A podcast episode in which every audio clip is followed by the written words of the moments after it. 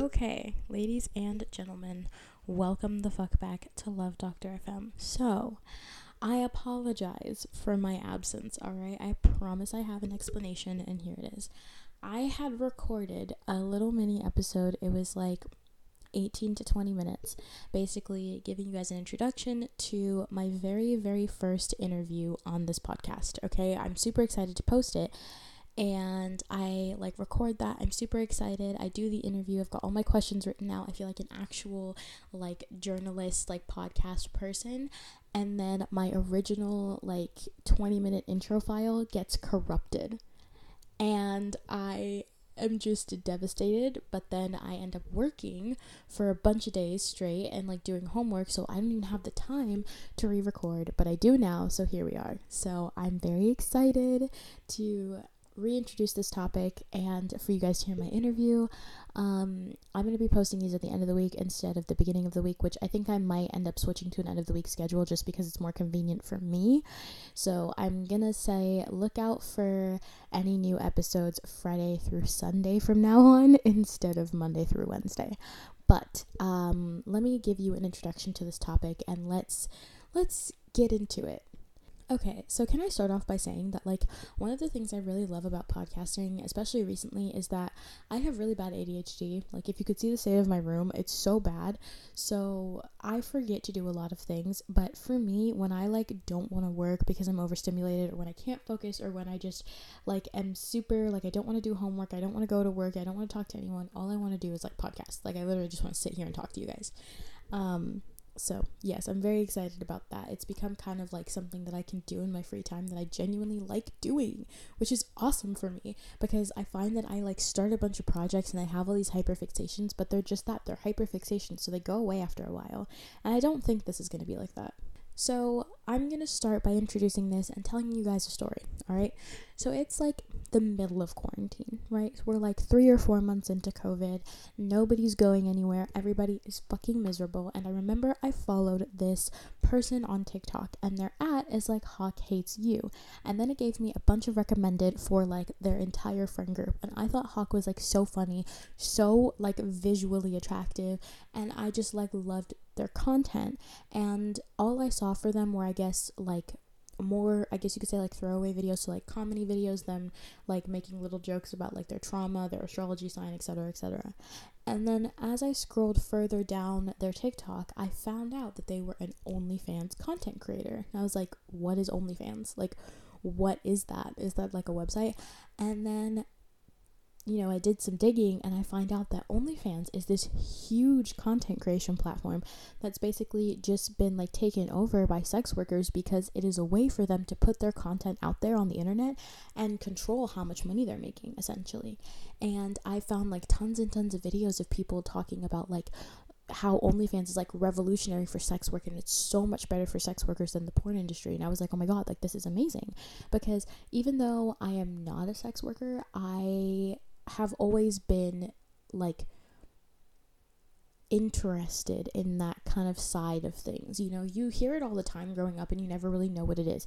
Whether it's prostitution, whether it's stripping, whether it's porn, like there's always people in the media who do that kind of stuff and not only do they get shamed for it, they never really detail what it's like, how much money they make. They never really are transparent about that if they're big enough. It's only ever the smaller content creators who are upfront and honest like, yeah, this is how much I make a year. This is how much I make in a good month versus a bad month. Like, you know, it's very interesting to me. So I was very like I was very interested in like learning more about this. So, that brings us to today's topic. Okay? So, I have a friend and she is a sex worker. She's within the top 3.4, I believe, percent on OnlyFans. She also has, I think it's 27k on Twitter on the like NSFW OnlyFans content creator side of Twitter. She's like a ball to talk to. She's so fun, and I loved interviewing her. And next week, I am going to be posting the full unedited interview that I got to do with her, where she basically took me through what it means to be a sex worker, and more than that, what it means to be a disabled sex worker who relies on sex work as her main source of income. I'm super stoked. I'm super excited, and I hope you guys are too.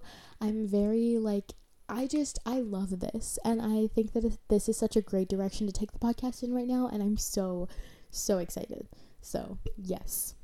Now, I won't lie, I feel like sex work kind of has a revolution or some kind of an empowerment um, movement every generation. I think for the generation that came before Gen Z, it was porn, you know? Like, it was literally people quitting their jobs or deciding that they didn't want to work a nine to five and just being like, you know what, fuck it, like I'm gonna do porn. And that's so interesting to me. Like you hear of all of these names of people who are like famous porn stars like Lana Rhoades, Abella Danger, Owen Gray, Small Hands, like so many people who have just like seemingly made it so far in this industry and it kind of like it makes you think like oh my god i wonder how they did it because i'm going to be honest with you it's terrifying to think about being isolated the way that sex workers are in the industry, like in entertainment in general, and just in humanity, like in their everyday lives. I remember when I would constantly get the talks from my parents and from like teachers at school, like, you know, don't ever send nudes because you don't know what that person's gonna do with that information. Like, that thought alone scared me out of ever like sending any explicit pictures of my body to anyone you know, for my entire high school career. So you can imagine how scared I was, like, thinking about the idea of, like, okay, you're in a very intimate moment with someone. Maybe it's someone that you're not familiar with, or maybe it's like your partner. You film it, you post it on the internet, and it goes viral. Like, how do you cope with that? In my head, that is such a crazy thing to think about. It's definitely not as crazy anymore. Like, I've definitely rationalized it a lot now. I definitely am not as, I guess, worried about what the public perception of me would be if I ever chose to do something like that. But when I first realized that, like, I guess you could say I think millennials are the generation ahead of Gen Z.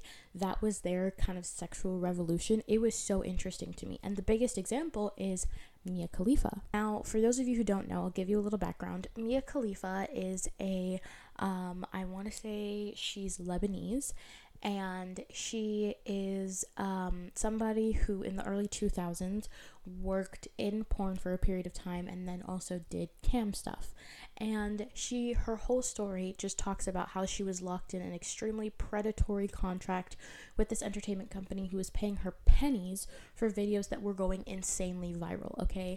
Now she's had like a ton well not really a ton but like a good few viral videos.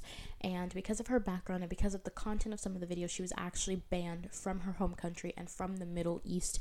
She cannot go back there. And it's essentially changed her life. She's has been recognizable ever since. And according to her she's never been able to live a normal life even when she was working normal nine to five jobs her bosses um, employees like you know customers and she was just constantly being harassed by people wanting to know um, feeling like they were entitled to get stuff from her judging her. Like I, I couldn't imagine it when i first heard about who she was and what her story was. And I remember she did an interview with Alex Cooper from Call Her Daddy, and I listened to the whole thing. And she's done a couple other ones, and it's been so interesting to me to hear her story because when I think of like famous people who've done sex work publicly or who've done porn, Mia Khalifa is like one of the first names that comes to my list. And it's so upsetting to see what the fallout has been for her because she's never been able to live a normal life. And she's somebody who I think really wanted to after the fact. And obviously, all I can do is speculate. But if I was to speculate, I would say that, like, I think that she probably felt at that point in her life where she decided to pursue entertainment that she didn't have a choice because her name was going to be in headlines anyway. People were going to recognize her anyway. That video is still gaining views to this day. It has like hundreds of millions of views. And I believe at one point her video was the most watched video on the orange and black platform that we shall not name. So I it's like insane to me. Now, like I said, every generation has had their different form of sexual revolution. Okay, so for the millennials, it was porn. For the generation ahead of them, it was kind of normalizing like like gentlemen's clubs, like escort clubs, and still that kind of passed down more into the millennial generation, a generation of like, you know, divorcees, single mothers, um, a lot of teen pregnancies, a lot of people who felt like they just needed to do anything to make money. But there has been some significant shift in sexual liberation in every generation. Like, you know, in the 70s when people were like, if we want to have sex, we're going to have sex. Like, wh- why is it such an issue? And in Gen Z, it's OnlyFans So, for those of you who don't know how OnlyFans works, it is a subscription based platform where you essentially pay per month to view somebody's exclusive content. Now, a lot of creators use this as like almost a Patreon, which is the same thing, and or a similar idea, and they use it to give access to their fans to exclusive content. So, if I'm a YouTuber and I know that I have like a ton of behind the scenes footage, I take that footage, I edit it down to a half an hour video, and I post it on OnlyFans, and then all of my subscribers who pay me $10 a month which is really seven because only fans takes a cut of it, but we'll talk about that in a second. Um, they get access to this 30 minute video of all of my behind the scenes footage. So I'm sure that in its inception, it was created as a way to give content creators an opportunity to monetize their content. But obviously, anyone who is a you know sex worker who worked probably predominantly doing like scenes with other people during COVID didn't have that opportunity because there were so many restrictions. Nobody could travel, you couldn't see anybody. So, what do you do when your main source of income is work that you do with someone else or work that relies on you being able to travel if you're working with a production company? You know what? You buy a $30 tripod off Amazon, you set your phone up, and you do it your fucking self. It is been revolutionary for the sex work industry, like all over the internet, for people to create OnlyFans. But with that, it has also brought in a lot of false information about how that platform works and how easy it is to garner attention. So, for example, I remember when I was researching OnlyFans, there was this girl basically talking about how she had turned 18 and she decided to do OnlyFans and she just posted videos of her butt in like leggings and swimsuits and she made like $10,000 a month.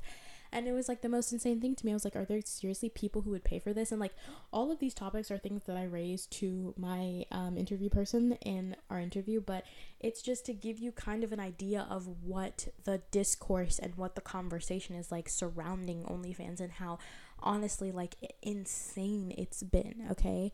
So I I want you guys to realize that I will never deter you from doing what makes you happy, okay? Sex work is a big deal. It is a huge undertaking and it can take a huge toll on someone mentally and sometimes physically. But I will never deter someone from doing it because I think that a lot of people use it as a form of like personal, you know, empowerment. I think that a lot of people um, tend to think that sex work is very, very easy, but the people that do do it, they do it for a reason. But I want you to have all the information and I want you to be careful with the decisions that you make. OnlyFans is an 18 plus platform, okay? You have to be 18. They verify you, they age check you, you've got to send in pictures of your ID. It's an entire process. So, this is something that is made specifically for adults, and yet there are still kids who get onto this platform and you know it's still very dangerous as a career. Sex work should be widely accepted but it's not unfortunately. And that means that there is constantly a security issue when it comes to this career as something that people want to kind of undertake.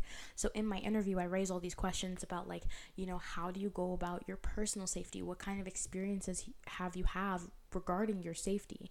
And i think you guys are really gonna like this. I'm really excited so, I kind of want to talk a little bit more about the kind of misconceptions that come with OnlyFans, which is also something I cover in the interview, but it is something that genuinely perturbs me, okay? So, I remember like when everyone was doing OnlyFans, like it was a huge thing. People, I feel like it's also like it ties into like BBL culture, and if you don't know what that is, that's a very Gen Z thing to say. But I feel like it ties in a lot to like BBL culture, BBL fashion. I feel like that is kind of a lot of how people monetize themselves and choose to do OnlyFans. Um, and what I mean by that is essentially, obviously, there's been an influx in 2022 and 2021 alone of young women getting BBLs, which is essentially the Brazilian butt lift. So, if I'm not mistaken, it is a procedure where you take fat from other parts of your body, specifically like your stomach, arms, um, wherever else, and you um, surgically have it placed in your bum, and it gives your bum like it's it, it is what it says it is. Like you get a larger kind of perkier nicely shaped butt. You kind of get the fat from certain unwanted areas removed and you get all touched up and you look like a kardashian. Now in my personal opinion i think the trend has gotten ridiculous and i do call it a trend because i know that bbls were popular before but seeing the way they've gotten popularized among gen z and i like seeing the way that that beauty standard has become like the ultimate standard is number one ridiculous because standards standards literally change all the time and i'm now hearing people talk about how like heroin chic and like tumblr borderline ED culture, like body types are now back in fashion. So I feel like that's ridiculous because you should never change your body to fit a standard. But number two, seeing how it's become popularized in this way of like literally young women paying thousands of dollars to go fly to different countries and getting these surgeries and looking like it's it's gone too far i feel. I think that some people are so obsessed with the idea of a perfect body that they're their perception of what that looks like becomes very skewed. And some people i'm sorry but some people do look a little ridiculous when they get these procedures done. But again if that's what makes them happy like you know i'm all for that and i will support it. But sometimes i see it and i'm like i can't imagine what kind of health concerns and physical limitations this is going to place on you. But anyways, that's my little rant about BBLs and we'll talk about that in the episode about like plastic surgery and all that kind of stuff. But um BBL culture is now a thing. So, like, you get the procedure, which means you have a hot body. So, what do you do? You buy hot clothes. And I feel like there's a specific kind of clothing called BBL clothing that essentially accentuates people who have these insanely proportioned, ridiculous bodies, like the girls on Fashion Nova. The clothes that they make are so tiny, they're so small, and they're made to accentuate bodies that don't exist in real life. And part of that that I've seen and like experienced personally. Sorry, y'all, I had to take a break because my mama called me. But what I was saying was, what I've been seeing personally is now that BBLs are so popular, so many of these women are able to go on OnlyFans in like these extremely tiny clothes that they now wear, or in workout gear, or in their underwear, and make so much money. And like almost advertise that as a new way of life. There have been people who have quit their jobs to pursue this lifestyle, and I'm here to tell you that it is unrealistic and unsustainable. Yes, a girl with a body who looks like it literally was made in The Sims, wearing next to nothing and posing in front of a camera, is bound to make money the same way that she's bound to get attention on Instagram. But A, not everyone has that body, and B, not everyone already has a following, and so many of these girls already have a following just from getting the procedure done. So I feel like that is something that ties into BBL, or sorry, into the OnlyFans girl lifestyle that is now being portrayed and it's so weird to me because I see it and I'm just like, if you only knew, if the public only realized how many creators on this app struggle to make enough money to pay their bills or make more than a $100 a month. And trust me, a $100 may sound like a lot, but that shit goes fast, especially when the platform takes a percentage of your earnings. And I believe the percentage is something like I don't I don't even know what it's like honestly. I can't speak on that because I don't remember the number that the person I interviewed gave me,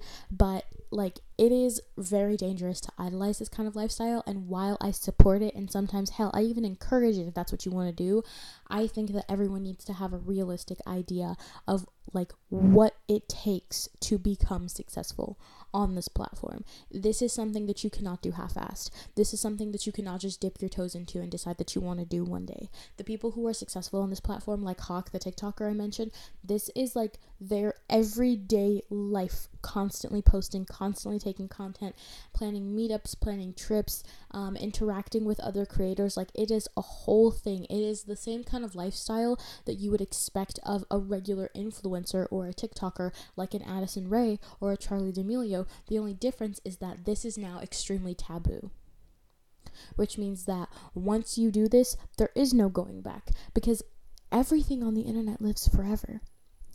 And if somebody were to recognize you, if you were to gain a lot of fame or notoriety, there's no way to unpush that button.